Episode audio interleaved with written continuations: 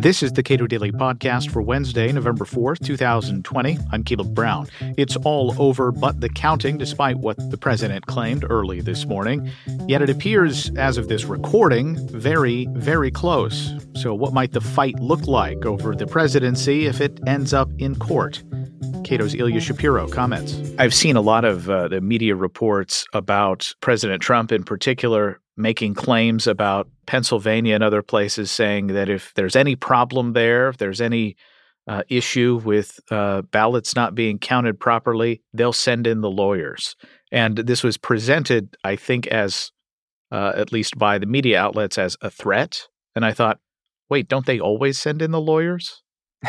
That's exactly it. I mean, ever since uh, at least 2000, with the Bush v. Gore, the disputed Florida count, uh, there have been uh, lawyers on standby, lawyers in war rooms. Um, yeah, send in the lawyers, indeed. Uh, and it looks like there are going to be a couple of states that are close enough and that that matter that uh, lawyers will be involved uh, at least once recounts are done and, and things like that. Not clear yet what kinds of arguments they're going to make. Um, but uh, unless uh, we go beyond what lawyers call the margin of litigation, uh, then this might this election might go uh, past this week. Now, uh, late last night, the president said something to the effect of, "We're going to the Supreme Court," like immediately taking it up to eleven uh, is is there any basis uh, on which uh, he would do that at this point? I mean, we're recording this uh, late in the morning on Wednesday.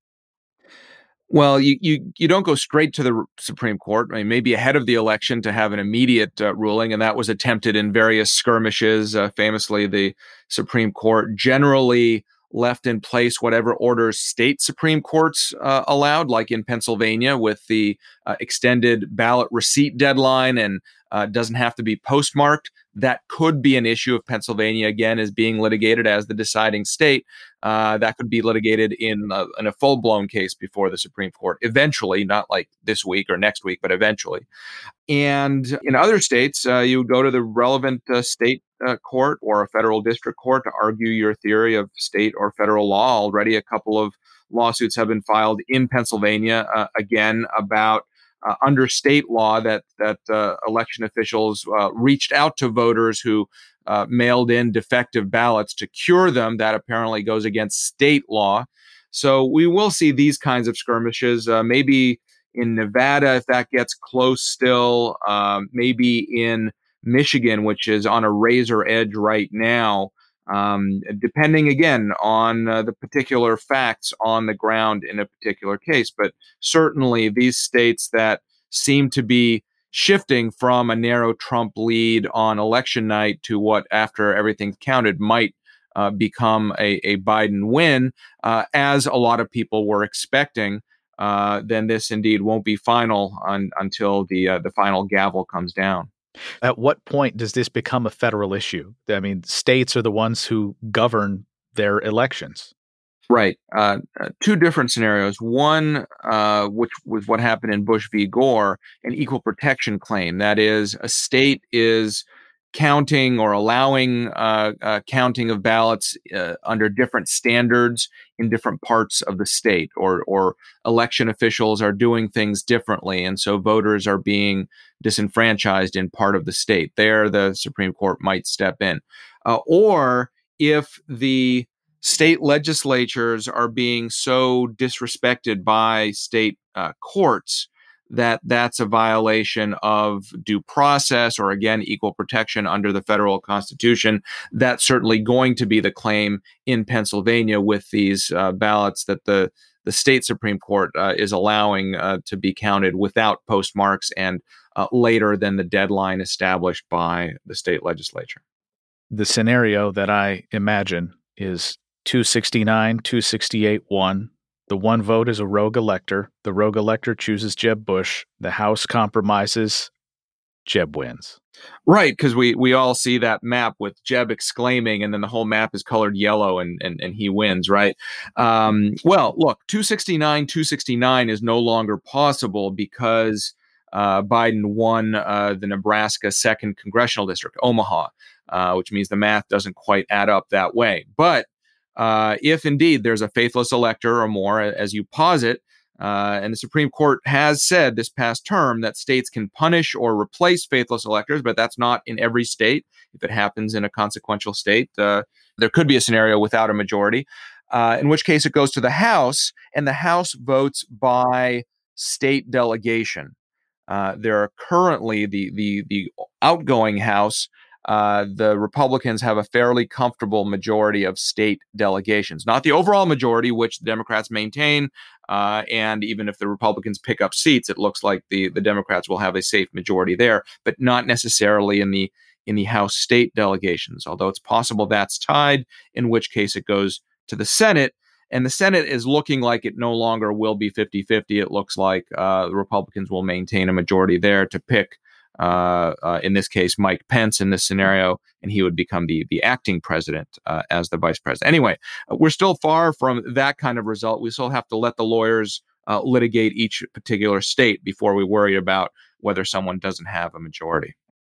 Um, this is a moving target, obviously. I put up my latest uh, uh, issue spotting post um, uh, right around 9 a.m. on on the day after election day on the Wednesday. It's already looking a little dated just because numbers have shifted.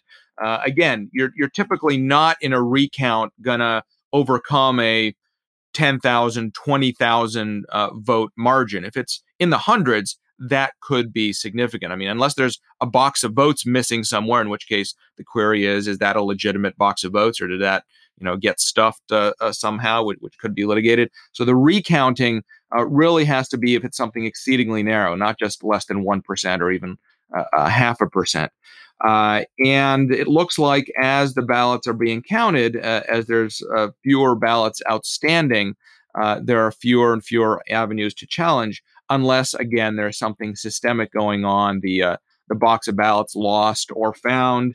Uh, uh, different kinds of mail-in ballots being counted that shouldn't because they're not in their protective envelope sleeve or the signature doesn't match or the way that state courts have interpreted that rule violates federal equal protection or what have you uh, so we'll see just because it's close just because we might not even know the final results today or tomorrow uh, doesn't mean that this is going to the Supreme Court or it ends with a judicial ruling. It just means that counting takes time and they want to get it right. And so, um, you know, patience and calm is what I would advise to everybody, including the candidates. Now, in your view, would this uh, situation that we're in right now, with some states that are counting votes, trying to figure it out in, in a sort of uh, a, a very unusual election year, does the Electoral College as a system improve or make worse the process that we're going through right now? Well, uh, if it ends up that Trump wins, uh, then it's uh, looking likely like he would win again with uh, having lost the popular vote. Now, so the, the drumbeat to, to change the electoral college, at least from Democrats, would uh, would increase. Um, but of course, the Electoral College isn't about the winning the popular vote. That, that's right. The, the, whole election would be run differently. All of the both candidates, major party candidates, would spend all their time in the largest ten cities in the country, and especially the largest five. So, and, and those uh, aren't don't change, unlike swing states, which do change every. You know, if you look at 20 years ago, which the states that everyone was running in, they're slightly different map than now. 20 years before that. So those, those do shift. And so you can't just say, well, if we ran under a popular vote, then Biden would have a clear win. Not, not, not at all. Um, uh, but what it, what it, what one additional uh, benefit to the electoral college, by the way, is that it reduces the chances of voter fraud, which is, of course, of concern to President Trump among many other uh, Americans. Because to really uh, rig an election, you have to do it in several states and know ahead of time which states are going to be the the tipping points rather than say if it was just national popular vote you go to a you know a heavily democratic precinct in LA or New York or Chicago and dump a bunch of ballots there and and, and nobody's the wiser uh, so you know there there are benefits to having the electoral college beyond simply uh, making sure that presidents have uh, broad support across the country and not in just specific uh, reasons or uh, regions or cities.